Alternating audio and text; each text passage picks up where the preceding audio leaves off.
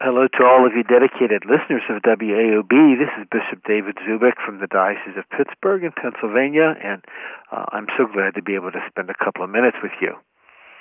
This month of January, uh, in the very middle of this month of January, uh, I will be traveling with thousands and thousands of southwestern Pennsylvanians and hundreds of thousands of pilgrims from across our country to Washington, D.C.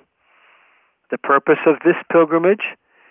In support of the absolute God given right to human life from the first moment of conception to the moment of natural death.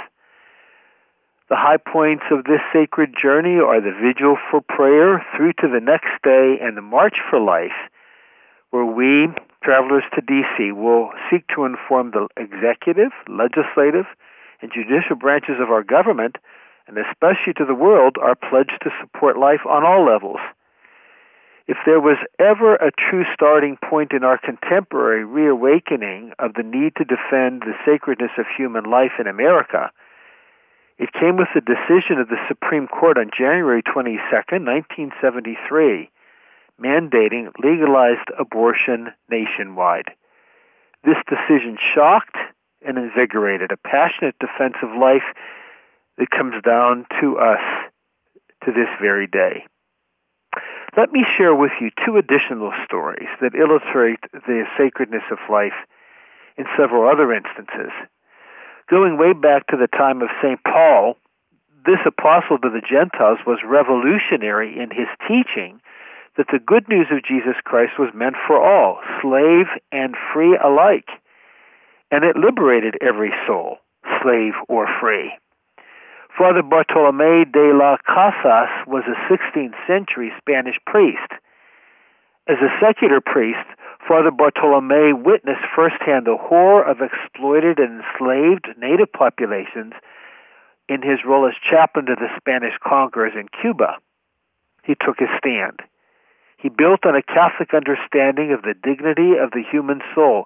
In his work entitled A Short Account of the Destruction of the Indies, he graphically, vociferously, and passionately described and attacked the horror of slavery.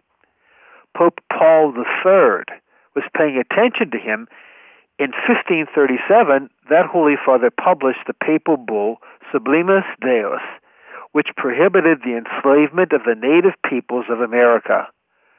Pope Paul III declared the native peoples human beings with eternal souls and that their slavery was inspired by Satan. Powerful stuff, endorsed by Spanish Holy Roman Emperor and bluntly ignored in the New World. Father Bartolome died in 1566 with slavery condemned but ongoing, even in most corners of the world. Close to universally enforced after the Civil War by the Holy See and in Pope Leo XIII's Rerum Novarum in 1891, it was in the documents of Vatican II that the universal condemnation of slavery was formally defined, rooted in the sacredness of human life. The implicit even explicit condemnation was always there, as Father Bartolome taught and wrote. We remain and will always remain dedicated to the consistent ethic of life. The Church has always and everywhere seen that its beliefs, its teachings, pointed toward the sacredness of human life. The Church has also been inexorably drawn to a strengthening, never a weakening, of this inherent defense of the sacredness of human life. It has never moved in the opposite direction away from life. That is the consistent ethic of life. Let's take a moral debate from our own day capital punishment. The approved first French text of the Catechism of the Catholic Church arrived on the desk of Pope John Paul II in 1992. The Church had heretofore accepted capital punishment it was believed that the state, the community, had a right to protect itself from crime, and the execution of committed and violent criminals was often seen as the only alternative available. The Catechism, though moderate in its language, reflected that traditional position. Our second story Helen Prejean joined the Sisters of St. Joseph at age 18 in 1957. In 1981, she went to serve at the St. Thomas Housing Project in New Orleans, a dangerous place for anyone at that time that would lead her to a commitment to social justice.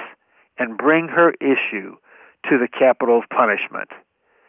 Sister Helen was introduced to Pat Sonnier, a 34 year old white male, when she was asked to correspond with him on death row. Sister Helen knew the horror of Sonnier's crime, but came to firmly believe that everyone has a right to life no matter the worst thing he or she may have done. Sister Helen came to the Louisiana State Penitentiary in Angola to be with Patrick and walked with him to the electric chair. He was executed at 12:15 a.m., April the 5th, 1984. Sister Helen explained that after Sonnier was executed, she left the death chamber knowing God was telling her to be a witness to the secret ritual of legal execution and to share her experience with the world. She wrote a 1994 New York Times best-selling memoir, Dead Man Walking, on her experience with capital punishment. And of course, a fictionalized treatment of her experience was made into an award-winning movie. More importantly, she had contacted Pope John Paul II about the French draft of the Catechism and argued forcefully for a revision, a rewriting of the Church's position on the death penalty. In studying the French draft of the Catechism, Pope John Paul II would more and more move away from the traditional teaching of capital punishment. How could we preach in defense of life, but then be silent in the face of state sponsored executions? He began a revision of the Church's position on the death penalty. He would reflect that position in Evangelium Vitae in 1995.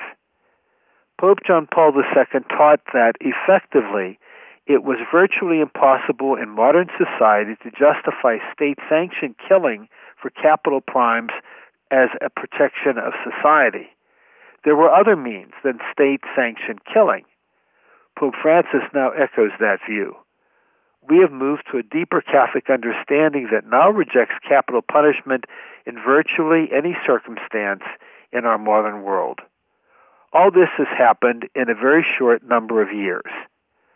We are seeing the Church refine its stance on a number of issues. I think that we can agree that the just war theory has undergone considerable revision, again being drawn more and more to a position that narrows greatly the state's right to wage war.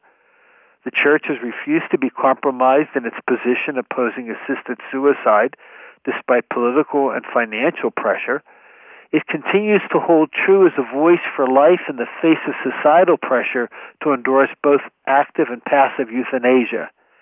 And again, let me repeat the church has always pointed toward the sacredness of every human life. The church was always drawn to defending life. And the church has always been drawn toward strengthening, never weakening, this inherent defense of the sacredness of human life on all levels. It is argued, and not without exaggeration, that all the life issues we face today, from so called death with dignity to stem cell research to the euthanizing of the mentally ill, are all just a few degrees of separation from legalized abortion. The one condones the other. To defend the right to life is the foundational principle of our consistent ethic of life. We cannot and will not compromise on abortion. To do so would be to sell our souls and abandon our understanding of sacredness of every human life. It would leave us without a moral leg to stand on in every other life related issue. It would violate the consistent ethic of life. And so now, as you and I find ourselves in this month of January, this month when we march to Washington and provide our statements of strong support of human life from the first moment of conception to the point of natural death. May we stand firm on all the issues of life, knowing that that great gift has come from the mind, the heart, and the hands of our dear God, who is creator of us all. God bless you all.